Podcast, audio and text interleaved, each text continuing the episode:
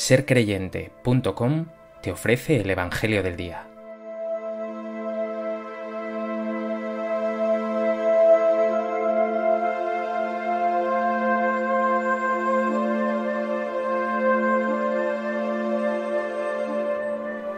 Del Evangelio de Lucas. En aquel tiempo, Juan, llamando a dos de sus discípulos, los envió al Señor diciendo, ¿Eres tú el que ha de venir o tenemos que esperar a otro?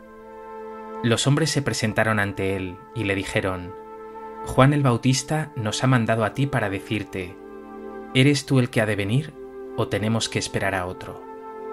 En aquella hora curó a muchos de enfermedades, achaques y malos espíritus, y a muchos ciegos les otorgó la vista. Y respondiendo les dijo, Id y anunciad a Juan lo que habéis visto y oído. Los ciegos ven, los cojos andan, los leprosos quedan limpios, y los sordos oyen, los muertos resucitan, los pobres son evangelizados, y bienaventurado el que no se escandalice de mí.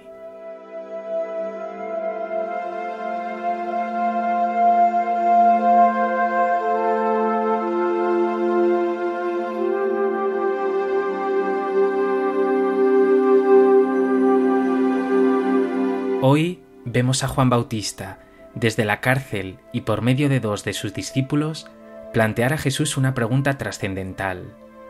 ¿Eres tú el que ha de venir? ¿Eres tú el Mesías? Jesús no quiere responder sí o no. Él remite a sus obras de sanación y liberación. En esto has de seguir también a tu Maestro. Tú podrás decir, sí, soy de Cristo, si amas y sirves a tus hermanos como Jesús, especialmente a los más pobres.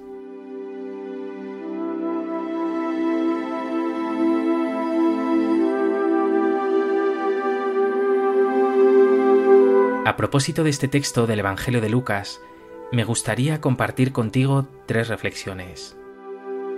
En primer lugar, quiero fijarme en esa pregunta que Juan Bautista plantea a Jesús. ¿Eres tú el que ha de venir o tenemos que esperar a otro? Para entenderla, es importante insistir en que los judíos esperaban un Mesías político, lleno de poder y de fuerza, que restaurara la gloria de Israel, en un momento en que el pueblo estaba completamente sometido al poder del imperio romano. Es posible que Juan Bautista estuviera también desconcertado.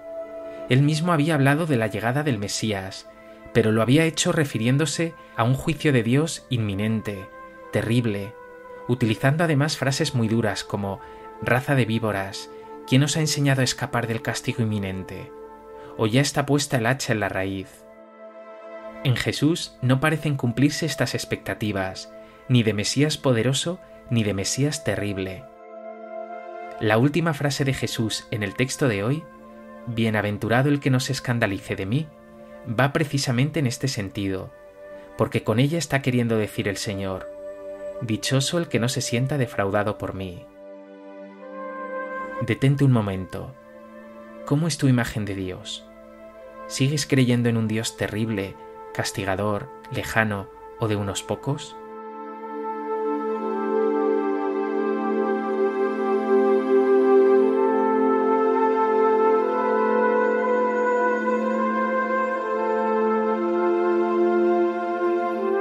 En segundo lugar, quiero que prestes atención al núcleo del Evangelio de hoy, la respuesta que Jesús da a la pregunta que le ha planteado el Bautista. Dice el Señor, Id y anunciad a Juan lo que habéis visto y oído. Los ciegos ven, los cojos andan, los leprosos quedan limpios y los sordos oyen, los muertos resucitan, los pobres son evangelizados. Con esta respuesta, primeramente, Jesús está frustrando como ya he anticipado, la esperanza de aquellos que anhelaban un Mesías solo para ellos, para Israel, que con mano fuerte haría polvo a los romanos, un Mesías para el cual los gentiles y los impuros no significarían nada. Pero resulta que Jesús, el Hijo de Dios, no hace distinción y se desvive por todos. Jesús frustraría también la esperanza de quienes esperaban un Mesías poderoso, guerrero, imponente, precisamente porque el poder de Jesús es su servicio, su autenticidad, su compasión, su amor, su misericordia. Y hasta parece que Jesús corrige al propio Juan Bautista, porque Jesús no tiene nada de esa ira y de ese carácter terrible que Juan auguraba. Al contrario, el Señor es manso y humilde de corazón, cariñoso, tierno. Párate un momento y experimenta en el silencio la presencia de este Jesús cariñoso, acogedor, compasivo y tierno.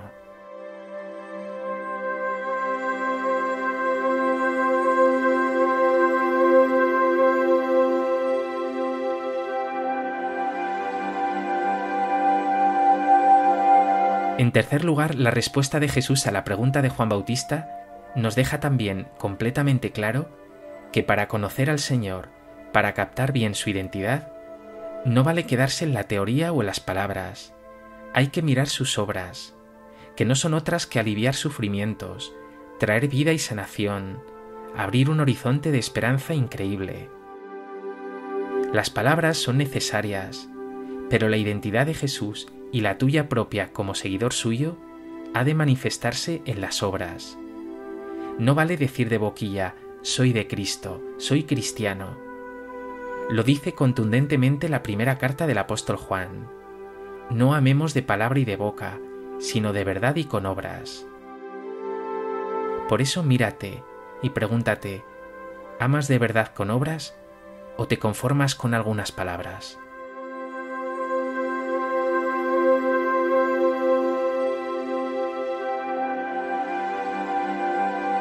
Los demás reconocen que eres seguidor de Jesús por tu actitud, tu alegría y tu solidaridad?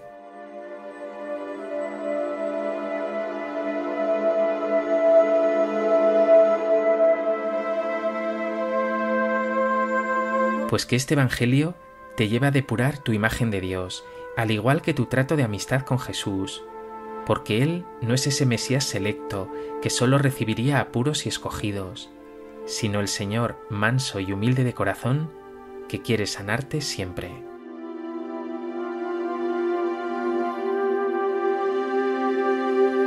Señor Jesús, eres maravilloso. He escuchado hoy en el texto que curaste a muchos de enfermedades, achaques y malos espíritus, y a muchos ciegos les otorgaste la vista. Hoy te pido que me ayudes a tener una relación más intensa y cercana contigo, pero también que me sanes, que retires de mí todo mal espíritu, que me llenes de tu espíritu de amor, y que cures mi ceguera, para que pueda ver con claridad tu amor y tu compasión, y sea yo, como tú, para mis hermanos, servicio y sanación.